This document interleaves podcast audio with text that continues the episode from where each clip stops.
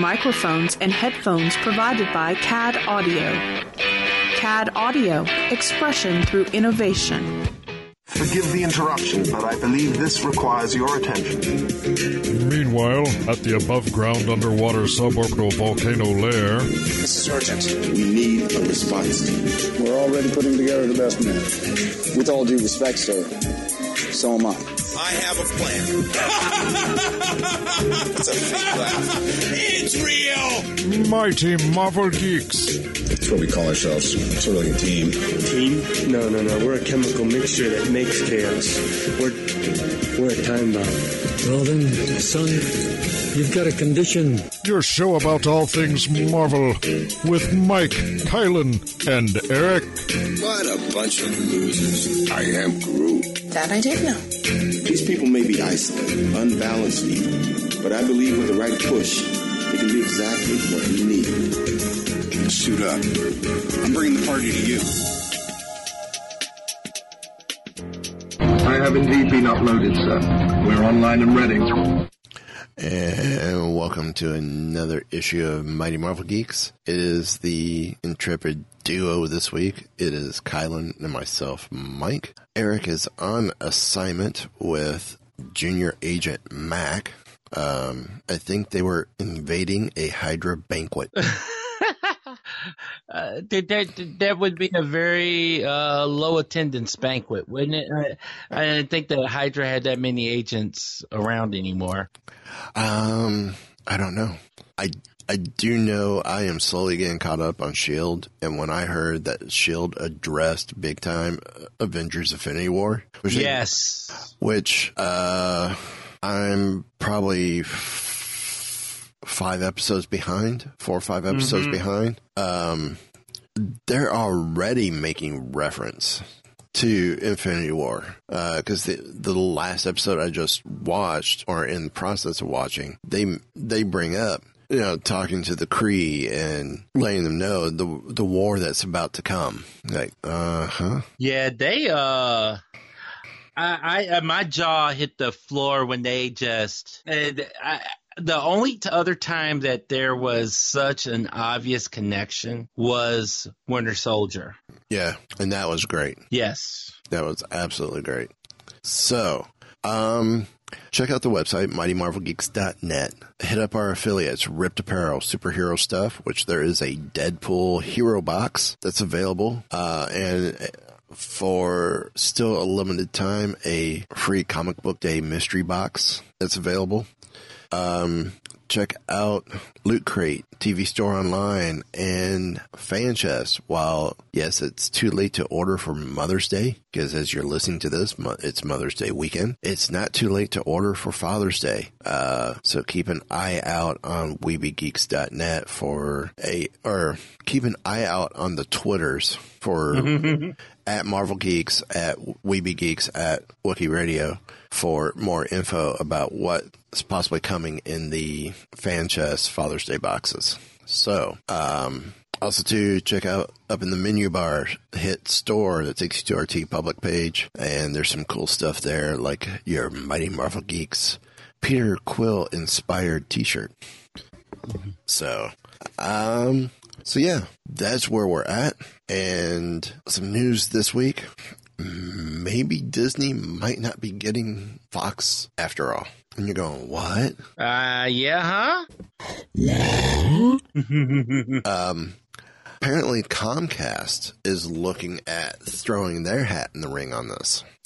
Um, despite losing out their initial bid to Disney, Comcast is now once again looking to acquire 20th Century Fox in a move that could put a swift end to those dreams of seeing X-Men and Fantastic Four in the MCU. Uh, according to a new report from CNBC, the company is considering making an all-cash offer for the company, which could totally upend Disney's current deal. Um, it was December that we learned that Disney was throwing up uh, $52 billion to purchase Um, and while that's currently in the review process, shareholders could decide that Comcast's offer is far more worthwhile to them, and that could bring changes in a big way. There's nothing to say Fox would accept such an offer. Uh, and of course, they've already refused Com- Comcast's out- attempt to outbid Disney. Uh, after the deal was made official last year. Difference here, though, is the offer was rejected due to antitrust concerns. But should AT&T's planned acquisition of Time Warner take place, those issues will no longer be a concern and they'll be free to outbid Disney. Disney then could choose to match that. And if it's possible, the small print in those deals which saw Fox acquire the likes of X-Men and Fantastic Four don't allow the characters to be transferred to another studio. Um, okay, let me try this again. Disney could match that offer. And it's also possible that the small print in those deals which saw Fox get X-Men and Fantastic Four don't allow the characters to be transferred to another studio in the event of a merger. Either way, this again casts some doubt on the arrival of those heroes in the MCU. So it's no wonder Kevin Feige has repeatedly said he's not looking that far ahead. So, um, if I'm, if I had read this right, they, even with the merger, right? They still stay under Fox, but because of the companies being merged, they could easily Fox could obviously being under Disney control could say, um, yep, they're MCU, but X Men and Fantastic Four films is still under our distribution name. Right. So is that the way I, I is that the way you interpreted that line? I mean, that's how it uh that's how it sounds to me you know but i don't know. I mean uh, the thing is these types of situations are rarely straightforward right. you know? Right. Uh but you know at the same time I'll, to see here's the thing. I what does okay outside of the properties that they would get, what does Comcast actually gain from this? I mean, Comcast, I, I, I, don't know, I could be completely wrong or completely off in this, but I don't see how Comcast can see themselves as being a viable opponent right. to Disney. Yeah, I'm, you know, that that's just it. Like, Fox makes movies is what they do. Yeah, Fox does entertainment is what they do. Uh, it, it, Comcast is media. You know, it, it's entertainment in the sense of you know cable and that sort of thing. But I. Comcast has not gotten a foot. They they has Comcast ever made a movie at all? I mean, I I can't fit, put place a finger on anything that I'd ever seen uh, Comcast connected to on the big screen. Uh, I mean, or I, I don't know. I just I can't see that. I I don't know. I I mean, okay. Let's let's just put it like this: Netflix makes movies. Netflix is also a streaming service, but they've made they've made actual legit movies. And I've seen a few Netflix movies and those movies are big screen quality. Um if those movies go on uh, I, I, if Netflix somehow got the capital to, you know, buy or, or make a run at Fox, that would make sense to me. Right. Comcast making Comcast making a run at Fox for what? Uh, probably just to one prevent Disney from getting it. And uh, but then, at what cost? Well, and then the other thing would be uh, X Men, Fantastic Four, which they have a couple of those characters already at the parks right at Universal, they can then do more of that in the parks. At, right. And then add add those characters over at Universal Hollywood. Uh, you know they, they and that's true they could they could but you know the thing is people people are now somewhat savvy enough to know the difference between the MCU characters and the Fox characters. Um, now I know that part. Uh, now the Fox deal basically gives them all of uh, pretty much all the X Men, uh, Fantastic Four, and all pretty much all the characters associated with that.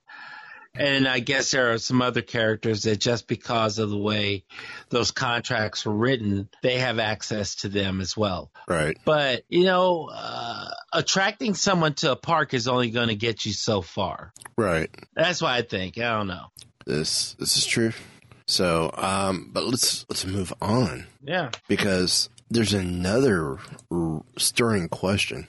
Yes, it is. Uh, everybody knows what a uh, box office juggernaut the Marvel movies are. Even the movies that are not as popular still outperform DC's best. Just saying. Right. Um, having said that, at the uh, at screen screenrant.com begs the question: If Marvel movies can't lose, Marvel movies can't lose, so why can't the comics win? Very good question. And this is a very fair question. Um, and and yet again, you know, uh, we have okay, well, so we have Infinity War in the theaters right now, and in some theaters you still have Black Panther. So. You know, Mar- Disney and Marvel. Marvel has two income streams coming right now, and Marvel and uh, Disney as well is enjoying two. In a couple of weeks, they'll have a third with Solo, but that's for another podcast. But I digress. So now Marvel Comics prepares for a fresh start comic relaunch.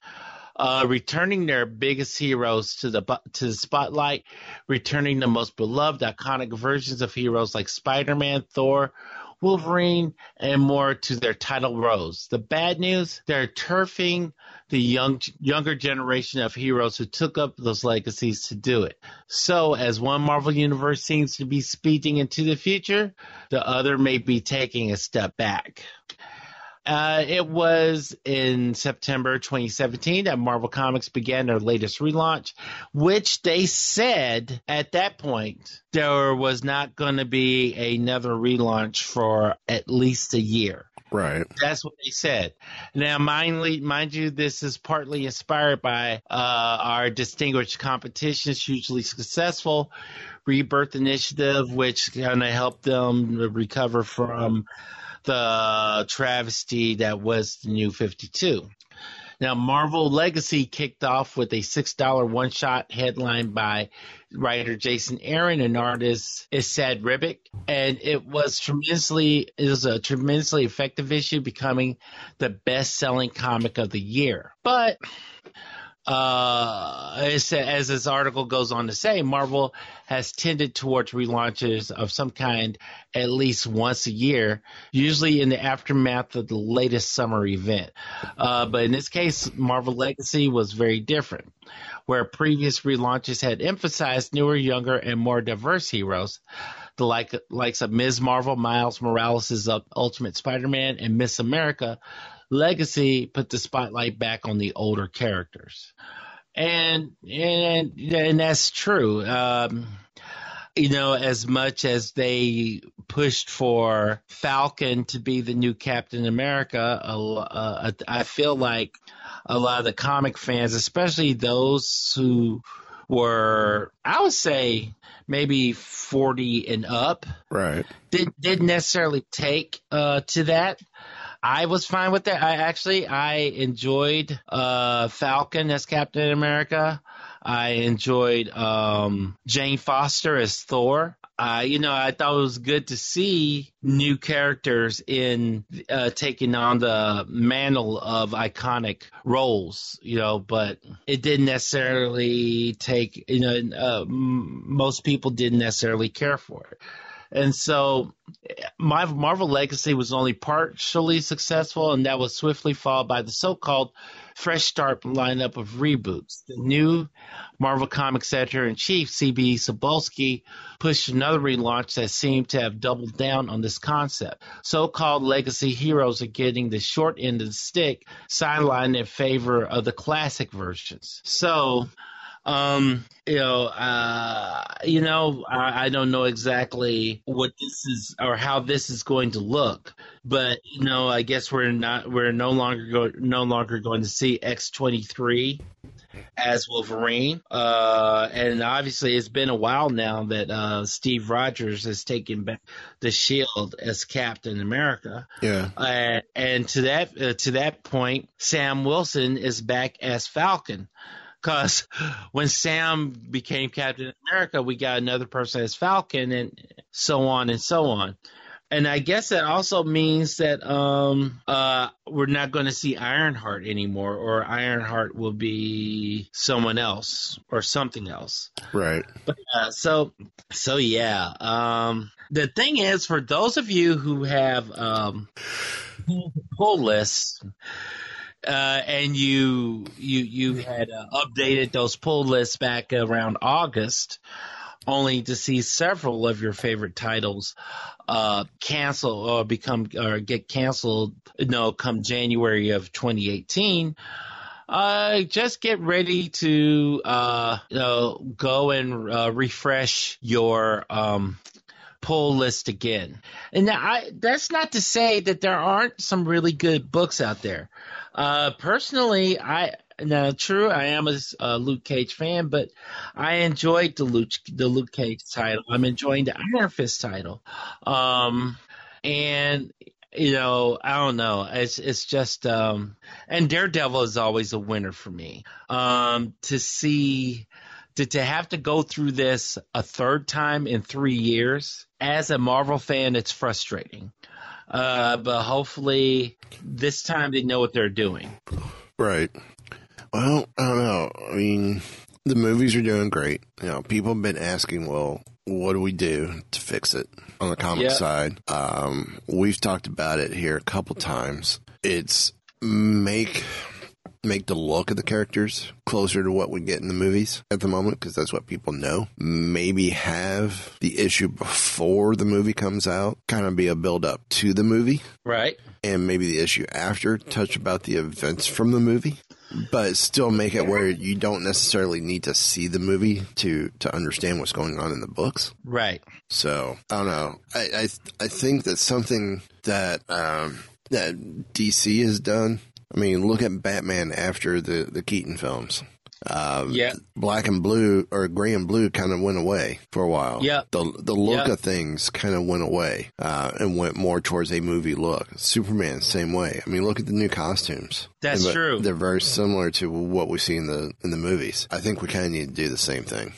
Oh, I, I agree. You know, I think, I mean, if you look at the animated series, the animated series matches the movies. Yeah, You know, uh, Cap, Cap's uniform in uh, uh, Avengers looks like uh, his uh, uniform in the movies. Um, Hawkeye, Hawkeye actually looks closer to the way he looks in the comics currently. uh, currently. Uh, not the way he looks, in, uh, but the movies don't reflect that. Right. The the movies almost have a mix of his classic look and the ultimate look, and it works. Um, I don't know. I feel like uh, I feel like the, you know if we if the if if Marvel knows that you know that you know we if the belief is that it's all connected and so the animated shows are looking like the movies let's give that same look to the comics. And to a certain degree I, I'm not going to say necessarily uh, tailor the stories in the comics to follow what's going on in the movies, but you know, at least try to give it a similar feel. Right. Maybe, you know. Well, I agree with you on that. Uh, so, but you know, we'll know we'll see what happens with this latest reboot, and hopefully, three months down the road, that Marvel won't look at um, getting rid of a bunch of the new titles. You know. Yeah, but it, it almost seems like once or twice a year they they do a house cleaning and get rid of stuff that's not moving. They do, and I don't know. I just kind of feel like I, and I understand why you do that. I get it, but at the same time, like they got rid of, they got rid of defenders, and at least based on what my comic, uh, my my comic guy was saying, defenders was actually moving for him. Okay. And he, and his store isn't a super big store. But I wanted, and I would like to believe that if that was the case, then you know maybe it was uh, may, you know maybe the book was moving other places as well. I don't know, but you know they Yeah. made this not to. So Yeah, I'd be curious to see. Well, be curious to see um, Adam Warlock in the next Avengers film. I, I would agree with that. Uh, but we got a problem. Problem What? is, according to CBR.com, Adam Warlock is not not appearing in Avengers 4.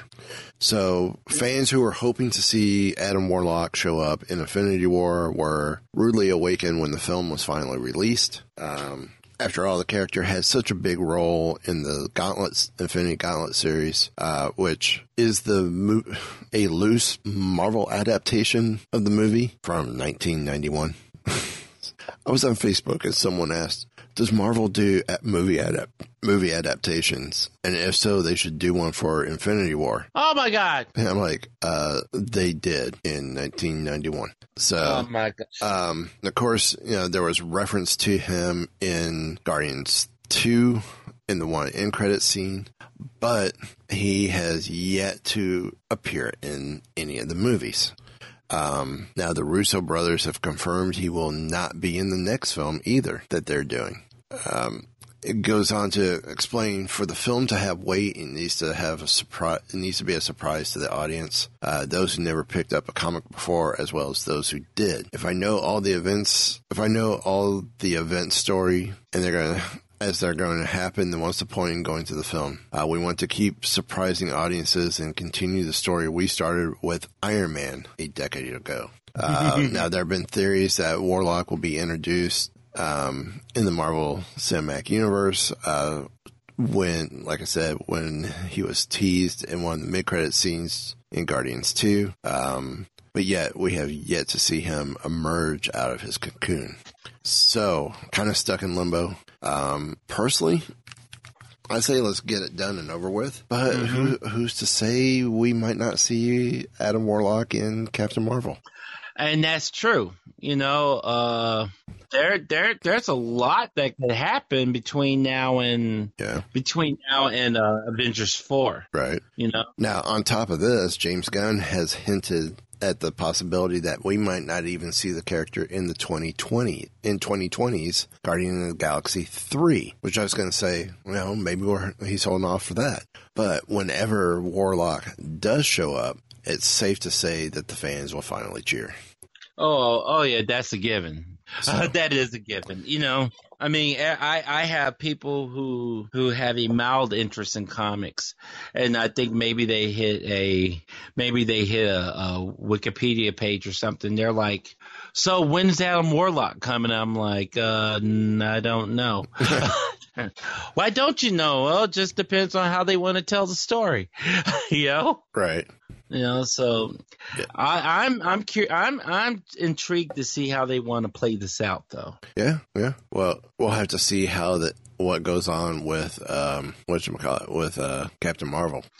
Yeah, and you know, speaking of Captain Marvel, uh, there sort there are sources who are saying that Captain Marvel is a game changer for the superhero movie genre. Really? Yeah, now and I find that interesting because I felt like the Infinity War was a game changer for the superhero movie genre. Um, but uh, so so and this is an article that uh, from we got this cover.com. Uh, they're stating that um, that that uh, apart from being uh, apart from this being uh, the first female-led solo flick for the Marvel Cinematic Universe, uh, it looks like uh, Brie Larson's Carol Danvers looks to to looks to be exploring new areas of the Marvel Cinematic Universe with many returning characters and a major new alien race set to feature. Uh, according to a report from Screen Geek, however, Captain Marvel won't be just another fun superhero movie, but will be just as big a game changer as Infinity War was. Considering the humongous revelations and developments of that film, it sounds unlikely that Marvel will be able to match it, but that's what we're hearing from a trustworthy source who gave a fascinating quote to the outlet. And this is the full quote. Though Thor Ragnarok, Black Panther, and Avengers Infinity War were all different in original movies, nothing is going to be as different in original as Captain Marvel. The upcoming movie from Anna Boden and Ryan Fleck is going to change the Marvel Cinematic Universe and give us something no one has seen before, and something that no fan is expecting. Wonder Woman was obviously considered a very important uh, movie for women, but Captain Marvel is going to blow it away. It's going to completely redefine superhero movies, similar to how, similar to how Marvel Studios changed everything back in 2008. If you thought Infinity War was a game changer, you're not ready for what's coming in Captain Marvel. That sounds intriguing. That sounds, you know, the, uh, you know, uh, and I'll be honest with you. I I can't question it because in the past we've seen we okay, and I'll just throw it out there. We saw the train wreck that was Batman and Robin. Right. And you had you had three superheroes in that and what, four villains? Uh, I think so and that was a train wreck. And the belief was that you could only have a movie with one, maybe two heroes and one, maybe two villains, because otherwise it's just not going to work. Right. That was that was the belief. And do any of us remember uh, Mystery Men? Mystery Men was had like a five, wasn't that like a five a five person team? And no. I love the movie. Don't get me wrong, I love the movie, but you know, compared to what other movies was out there, it was a bit of a train wreck. So let's fast forward to. I didn't think it was that bad. No, I, I liked it, but I mean, I think if you looked at it compared to say Avengers or um, yeah, Guardians, if you looked at it, uh, no, if if you're trying to make it apples to apples as far as that goes, they would say, okay, one holds up, the other one doesn't. Right. Now, pers- personally, I enjoy the movie, but I'm just like looking at teams, as it were. It was a seven so, man. It was a seven man team. It was a seven man team, and you know, and some would say, well, that was too many heroes on one team. Um, and I think uh, once we so Avengers was a five five man. Um, Guardians. well, was insane until the finger snap. Right. And now only right. the originals survive. Right. And so, and then, you know, so we have this movie that has 23 characters in it and it is phenomenal. I mean, even if you're not a Marvel fan, this movie is phenomenal. So if I, I don't doubt what Marvel can do now. If Marvel can take, if Marvel can make you care about a gun-toting squirrel, if Marvel can make you care about a man whose ability is to shrink to the size of an ant, but still have the strength of a man. Yeah, but don't ask the bunny where he kept that eye. I will not ask the bunny where he kept that eye because no, just don't. and so here we are. You know, we got, uh, let's call it 10 months or so until we get Captain Marvel. And I cannot wait to see what they're going to do with this. Yeah. So, you know, if they're, if they're calling it a game changer, I'm not doubting it. Simple as that. This, this is true. So, well, I guess we can move on. Um, I had to go back and look up Mystery Man. I have the movie. It, you know, it's a really good movie. It yeah. really is, but you can't look at it. You can't look at it the same way that you watch Avengers it or Guardians. It wasn't meant to be watched the same way. No, no, it's not. No. It's just like the original Howard the Duck's not meant to be watched the same way as you see the current MCU films. Oh God, no, no. So, well, continuing on with Captain America or Captain Marvel, Captain America, yeah, right. Um, apparently, four-time Oscar nominee, a, a, four-time Oscar nominee, is appearing in her first superhero film. We're talking about Annette Bening. Um, she will be joining Brie Larson in Captain America, or in Captain Marvel. I'm so used to the other Captain. Um, Now, Mississippi Grind directors Anna Boden and Ryan Fleck are helming the movie, which is currently in production in and around Los Angeles. Uh, this project will also shoot in Louisiana. My guess with Louisiana, the big Air Force base there is Barksdale Air Force Base. Oh yeah, oh yeah. Now, was we know Carol Danvers is an Air Force pilot. Do we remember Mm-hmm. what type of pilot she was? Was she a fighter pilot? Was she? I thought she was a fighter pilot. Was she? You know what? Uh, I'm gonna look that up right now. Okay. Well, if she's not, bomber pilot was still kind of fit. Um, but you know, she's an Air Force pilot whose DNA fuses with that of an alien, sending her headlong into an intergalactic adventure. Uh, you know, she's been teased in Infinity War, and her, and of course, the solo movie will be set in the 1990s. Uh, we already have in the cast Jude Law, Ben Mendelsohn, and Gemma Chan, as well as Djimon Hounsou and Lee. Jaimin. Jaimin Hounsou and Lee Lee Pace. we called him Digimon uh, Weeby Geeks. You did? Yes. Is yeah, Djimon. Djimon. Hey, Djimon, how are you? Good, I'm playing. Djimon's over there playing Digimon and Pokemon.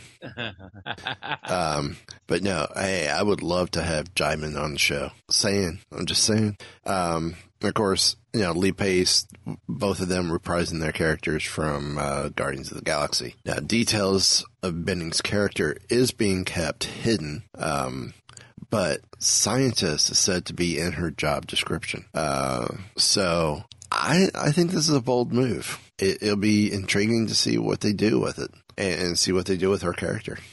Okay. Oh, so I'm looking. I'm looking through this, Uh huh. and so it looked like uh, so uh, so she might have been a test pilot because apparently she was uh, while flying an experimental jet through Arabic airspace. Carol was shot down and captured by a man named Ghazi Rashid, who tortured her for several days. Uh, she ended up uh, being recruited into Air Force intelligence, which at that point uh, got her connected with uh, running missions with Shield uh, and uh, Ben Grimm and Logan and Sabretooth and also Nata- Natasha. So Right. Oh, so uh, no, not Ta- not Natasha, Natalia, the second, um, the second uh, Black Widow. So not the one that deals with moose and squirrel. No, no, not that one. I like the one that deals with with moose and squirrel. oh wait, sorry, wrong. wrong, wrong, wrong, wrong, wrong show. Or, uh, but apparently she also ended up working for NASA Okay. as well. So there's that. Because apparently she always wanted to be a, uh, she always wanted to be an astronaut too. So, I mean, there's a there's several ways that they could go with this. She's going to be a space cadet. That. Anyway, oh man. Um. Yeah. Spe- so speaking of space, how about Simon Pegg? Yeah, okay. Now this, this this is a kind of a crazy story. Um, Simon Pegg has volunteered to play Captain Britain in a live action movie, even if he is admittedly slightly too old. Uh, now this is an article from Newsarama, and uh, in an interview with Joe Blow, the 48 year old actor revealed his pick when he asked about his ideas for a superhero role. And this is uh this is a quote. I mean, Captain Britain was this Marvel superhero that I loved growing up because he was the British member of that community, Right. Pegg said. I even had a Captain Britain mask when I was a kid, but I fear I would probably be slightly too old now. But if they do have, if uh, Captain Britain movie comes about, they're going to need a British cast. So, so, you know, that being said, you know, we uh, chances are uh, we you know we don't, well we really don't know where Captain Britain lies. If it's if he's with the X Men set of right uh, set of um, Right. rights, or if he is available with what uh, Marvel and Disney have. But I think it'll be that that would certainly be an interesting choice to play. I mean, he came out. I mean, he had his own series first before the X Men team ups. That's true, he did. And you know, uh, you know, I, I remember seeing him pop up a time or two back in the seventies. You know, with you know before he had his costume change. Right. Uh, and I, I I would like to see. Hey, but you know, I would like to see uh, Captain Britain. I mean, we did get Union Jack candidate at in uh, Captain America: Winter Soldier. I mean, not Winter Soldier, uh, First Avenger. Yeah. Uh, but you know, there there was nothing made, nothing went beyond that. But you know, Yeah. it could. Yeah. So yeah, um, uh, I think it'll be interesting to see. I, I'd be willing to, uh, to- I would be willing to see a movie with Simon Pegg uh, as Captain Britain. I just can't see it, but I'd be curious to see what they do with it. Yeah. I agree. I agree. I like it. I like it, Scotty. To be fair, so Don't forget, he was also in Star Wars. what was he in Star Wars? He's he was in Force Awakens uh, on Jakku. Was he one of the uh, stormtroopers? No, he was uh, the guy behind uh, the guy who supposedly yes. s- stole the Falcon. Uh, Oh, that's right. Yeah, yeah, yeah, yeah. Okay, Ang- that's right. Unkar. Yeah. Okay. All right. So there you go. He's got, and, and the geek is strong with him. So Oh you know. yeah. Oh, look at Paul. Look at Shaun of the Dead. Uh, into the world. run, run, fat boy, run. I can't run that fast. Oh wait, the movie Run, Fat Boy Run. yes. So yeah. Um, how about this? How about some cameos that you might not be aware of? Now I'm going to throw the disclaimer in here if I can find it. Oh, spoiler alert. Uh, we're going to discuss some cameos that happened in Infinity War. There's like 15 of them to be exact. Starting at number 15, Stan Lee. Stan Lee's cameo is quite obvious as the bus driver. Uh, when Parker's classmates start freaking out after seeing the Black Order ship over Manhattan, Lee responds back, Haven't you kids ever seen a spaceship before? To be fair, most of those teenagers should be old enough to remember that aliens tried to invade New York a few years earlier in the Avengers. So he did have a point. That is true. Um, number 14, Outriders. During the Battle of Wakanda, uh, the generals of Thanos used alien Outriders as their primary fighting force. With four to six arms and razor sharp teeth, these creatures are formidable at hand to hand, and even an army of them would be challenged, would challenge the mighty might of the Avengers and Wakanda. Uh, number 13, Pepper Potts. Of course, we talked about this with, uh, last week when we mentioned, uh, you know, Stark's dream about having a baby. Um, of course, she listened to Stark's account of a dream about a, their theoretical baby named Morgan. Uh, but she also expressed her dismay with him about installing a new arc reactor like device on his chest after his last model was removed in Iron Man 3 since she was created by Stan Lee and Don Heck in Tales of Suspense number 45, uh, Potts grew from Tony, grew from Tony's secretary to armored hero rescue. Um, while she hasn't been a steady part in the MCU, uh, she has continued the trajectory uh, since introduced it on screen in Iron Man, promoted to CEO in Iron Man 2, and then affected with the Extremis technology in Iron Man 3. Uh, Extremis granted Potts several superhero powers, including enhanced strength, agility, and healing abilities. Although it was fatal to most of the people who used it, uh, Pepper's powers were apparently stabilized at some point, and the current status of her ex- Extremis abilities is unclear. It's also unclear too if she survives Infinity War. Um, but there are several reports indicated she may make another appearance in the next film. If she does, I would love to see her as Rescue. Uh, number 12. I think it's one of your favorite characters there, Kylan. Red Skull. who who would have thought Red Skull would have made his appearance on uh, on the planet where the Soul Stone was? That's true.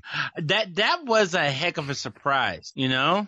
Yeah, and it was like he was humbled as well, which is another surprise. Well, Um, considering he was he'd been there for Lord knows how long. at least eight years. um,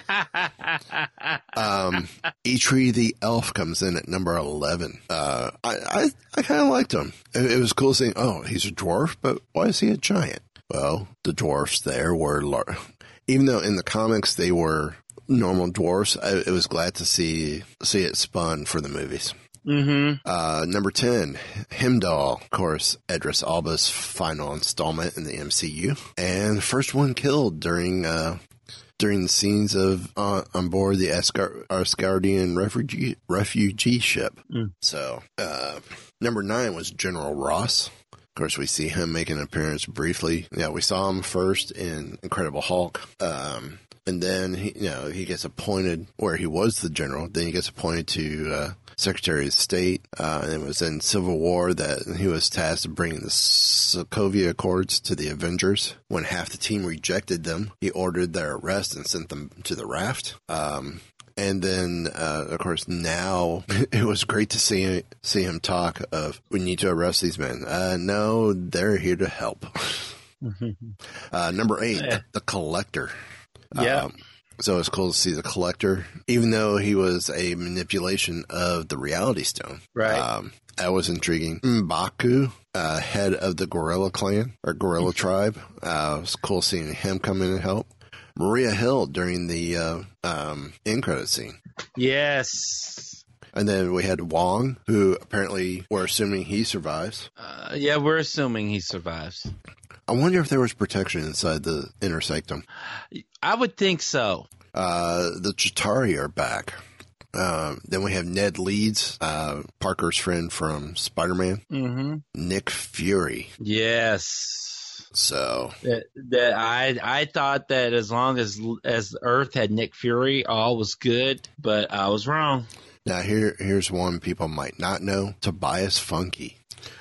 Um, you know, in tribute to their TV work of um, the Russo brothers included a character from Arrested Development, Tobias Fünke, uh, originally portrayed by David Cross. This mustache man frequently painted himself blue and always wore a pair of denim cut denim cut off shorts. Um, of course, reasons are way too complex to to describe. Uh, but when the Guardians arrived at nowhere, a figure with a striking resemblance to Tobias could be seen next to Gamora in one of the display cases. Sure. Well, you know, in the closing credits, they do give credit to Arrested Development for a character, and I'm like, I was sitting there and I'm like in the, cl- I'm like, who from Arrested Development was in that movie? I saw everything. Apparently, I didn't. Yeah, yeah. So, so I think that was my final story. I think we got one more, right? Well, yeah, we do. Uh, so looks like uh, they're preparing um, for season two of uh, Marvel's Punisher on uh, Netflix, uh, and they've announced uh, that um, we're going to see Corbin uh, Bernsen and uh, Annette O'Toole have been added to the cast. Wow. Yeah, uh, so Corbin uh, Corbin Bernsen will play the role of An- Anderson Schultz, uh, an extremely wealthy man who's grown accustomed to getting his way. His power and legacy are of prime importance, and he'll implement less than legal means to further those ends. And Annette O'Toole has been cast as Eliza Schultz, a conniving, wealthy woman cut from the same manipul- manipulative cloth as her husband Anderson. Uh, and if these two are the big bads, or maybe adjacent to the big bads, uh, Frank has his hands full because uh, Frank uh, doesn't. Frank is more of a direct action kind of person, you know. Right. Uh, he'll punch you in the mouth and blow up your building. That's what he does. Uh, and you know, when he's dealing with organized crime, you know, that works. But it, it seems like that these are two characters who operate at a level that's outside, uh, and beyond where where Frank operates. Um, I think this would be really good, uh, especially uh, for somebody with the acting chops of Corbin Bernsen and uh, Annette Ben um, Annette O'Toole. Yeah. Uh, to see, I I think it would be cool to see the two of them together and to watch to see how how does the Punisher. Uh, handle an enemy that uses their power and their influence to uh to fight him. Right. I, I, I'm excited. I think that's going to be cool. I mean, it almost makes me want to go back and watch the uh, the original series again because there was a lot that went on in that series that I'm pretty sure I missed. Yeah. Yeah. Same here. I mean, it, it was to say it was done well is an understatement. And that's true. Uh, it, that just proved that Punisher is a ser- is a character that you really need a series for. You cannot do a movie. You, you do a movie, you're going to miss something. Right. A lot, actually. Well, I will tell you, I had no problems with um, the original Punisher film. It was War Games that I had I had some qualms about. Uh, are you are you talking about the are you are you talking about the one with um John Travolta? John Travolta. Okay, yeah, And, that and, was a good one. That was a good one. and uh, John Lynette. No, Mm-hmm. oh, uh, John Pinette, the the comedian. Yeah, Le- Leguizamo. No, uh, it was the the heavyset guy. Oh, uh, John John. It's Pinette. Pinette, isn't it? Oh, now I'm gonna look this up. uh, movie. See full cast and crew. Ye- Okay, yeah, it's the one with uh, Thomas Jane, Mm-hmm. John Pinette. Yeah. Okay. Um, Oh yeah, the the he was one of the people living in that uh, rundown building that he Yes, was living in, yes. right? Yeah. yeah. Okay. Okay. Along with Rebecca Romijn. Yes. And then, of course, when we have Kevin Nash show up as the Russian, that was awesome. hmm That was awesome. I, I, I enjoyed that. I'm a big, uh, I'm, I'm a wrestling fan. I think you are as well, right, Colin? Yes, I am. Yes, I am. So yeah, it, it was, it was cool. Uh, Yeah. carry, he carried that well. He did. He did. And you know, um, that was that was uh an example of a movie where there were some changes to the character. Uh, but then and it was fine. The changes that they made were understandable because they kept the spirit of the character. Right. You know, and I felt like that was important. Um, I was hoping for more of the Thomas Jane uh, version, but that was okay. We didn't get that. Uh, no, it took several years later, but we got Jon Bernthal. Right. And he was we doing got a the- phenomenal job. Like I said, the, the second movie wasn't bad. It's just, No. it, it's not, it's not a popular favorite. No, it's not. I think you know uh, the the Punisher is a pretty dark character, and I I feel like is one of those characters that if you go, it's easy to go too dark, and if you Right. do, uh, it, it stops becoming enjoyable for someone to watch. Right. You know. Well, it is that time of the week for uh, our picks of the week. I need I need to find some royalty free music for this bit now since I, I'm starting to get a little leery because of copyright. Uh, even though the Shazbots had given us permission, Right. um, doesn't mean that their their uh, record label has. So I, I just don't want to tread on those waters anymore. Well, no, Um, I completely understand. so I'm going to lead us off with uh, picks of the week.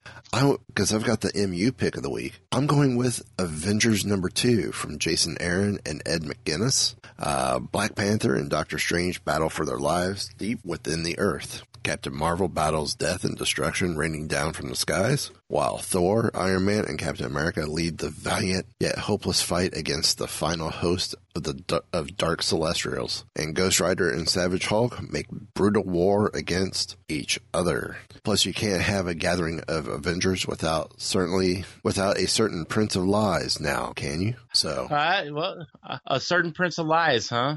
Wonder who Yeah. that could be. I don't know. I, I kept I kept Lokiing around and I just couldn't find anything. So, so your first pick of the week. My first pick of the week is Daredevil, number 602, uh, with, uh, by Charles Soule, Mike Henderson, and Chris Sprouse. Uh, the fallout from the shocking conclusion of Daredevil 600 continues Matt, as Matt Murdock and Daredevil both rally allies in the face of an overwhelming enemy. And how exactly does Wilson Fisk fit into things? Not the way you expect. He fits very tightly, being so big. Yes, he does. Um, my go ahead. No, I was just saying, you know, he, he he's a man of size now, and remember that's all muscle. Yeah, yep. It's not like the Blob. No, Uh, my second pick is Captain America number 702, written by Mark Waid, art by Chris Samnee. Uh, Promised Land Part 2. The quest to save his son leads Jack Rogers into the bowels of the earth, far from the idyllic surface, in a meeting with the descendant of another notable Marvel hero. cool. So, uh, your second pick. My second pick is Punisher number two twenty four by Matthew Rosenberg. Uh, Guiu Vilanova, and Clayton Crain back in the U.S. of A. Frank Castle brings the War Machine armor back to the good old USA. Better armed before, better armed than before. Nothing can stand in the way of the Punisher's mission. Well, unless Captain Marvel and the other heroes of the Marvel Universe have something to say about it. Yeah. Yeah. I can see that. Well, my final pick of the week is Star Wars. Poe Dameron. I know you're you're starting to panic there, Kylan.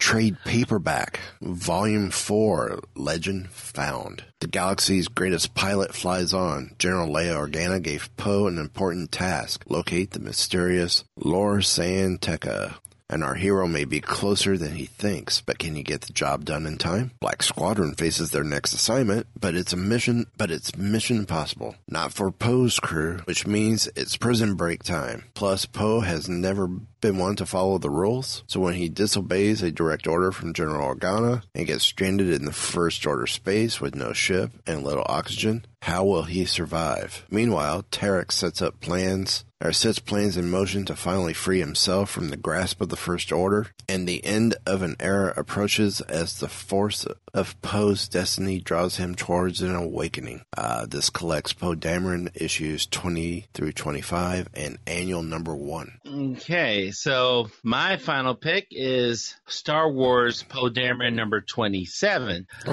two Uh, issues by- after this. Uh, no. So then we have uh, Charles Soule, Angel Unz- Unzueta, and Phil Noto. Continuing the unseen events of The Force Awakens, Poe Dameron managed to escape the First Order, but only just. Meanwhile, the rest of Black Squadron is on their most daring mission yet. Follow everyone's favorite Resistance crew as Poe Dameron tells Rey and Finn his adventures during events of The Force Awakens. Okay. Well, how about this? I've got the MU pick, and I, I told you before show it was a very what, intriguing pick, Right? Yes, you did. kind of off the wall, something not expected. Uh oh. This was launched December in 1986. So you able to put your thinking caps back, back or put your thinking caps on. What books in 96 could potentially come out? Uh, 80, you said uh, 96? 86. 86. 86, wow. Uh, I'm to give you a clue. okay. Uh, editor in chief at the time was Jim Shooter. Cover Okay. artist, penciler, and colorist was Michael Golden, who I would love to get on the show, but we have to do it during the daytime. Right. Uh, is it, Writer is, Is- Doug Murray. hmm, is it a team or is it a solo book? It's a team. Okay. And it's too early for New Warriors. I know that. Yeah. Uh, the Champions. No. Um, X Force. No, no, no, no. X Force was later. Uh, the uh, X Factor. Uh, um, uh, last choice would be Defenders. Okay.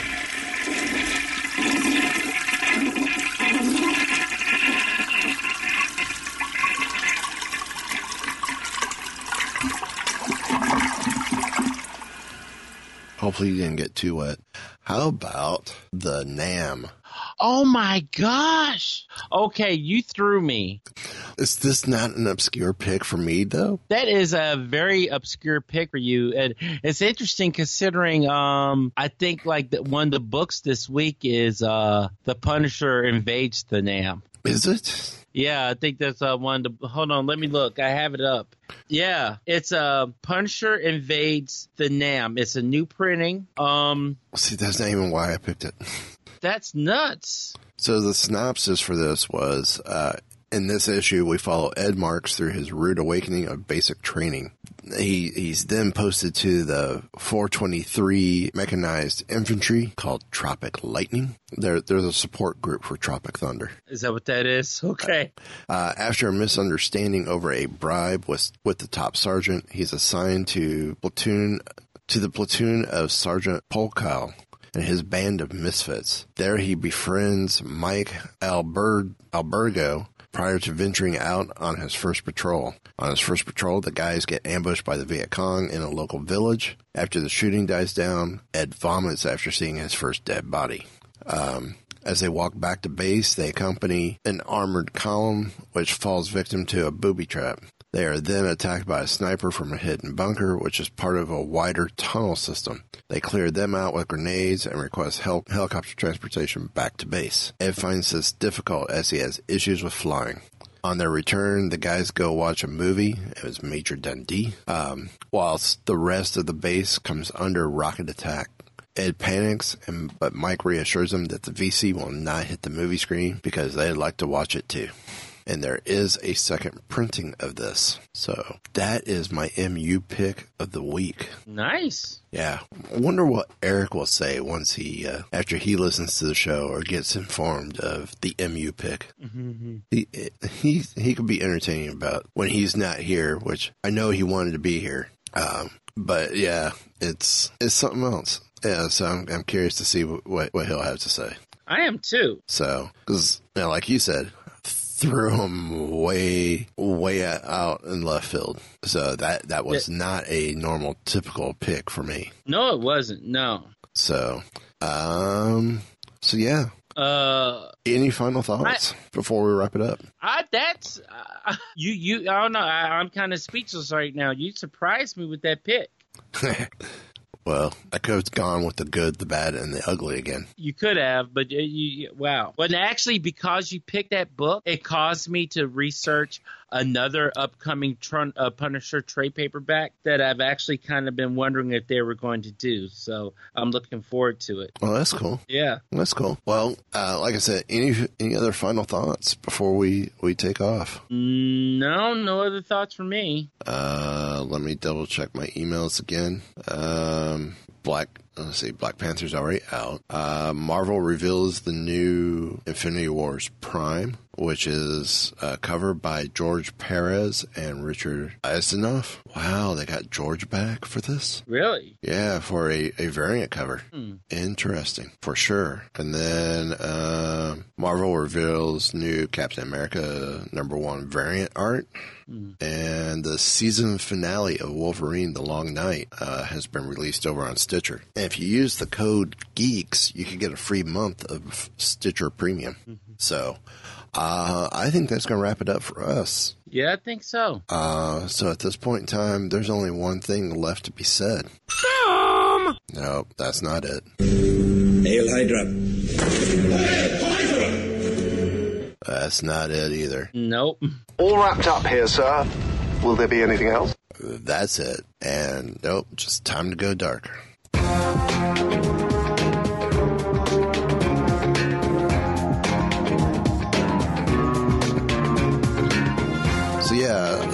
I like I said, I'm, I'm going through. It's like what's obscure, what's obscure, what would be different, unexpected. I think the was- Nam was unexpected.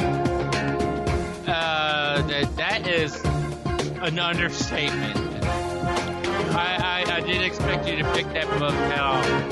Now I'm, I'm I know when that book first came out, I was quite ready for it. I'm curious to go back and see what it would do for me now. Yeah. Well, you know, one of the things we discussed with Marvel Unlimited is let's pick books that you know are outside the norm. I mean, we've, we've picked some within the norm and picked some that are based around events happening with the movies. But um, maybe it's the mem- Memorial Day coming up that made me go that route. Well, that was a good pick.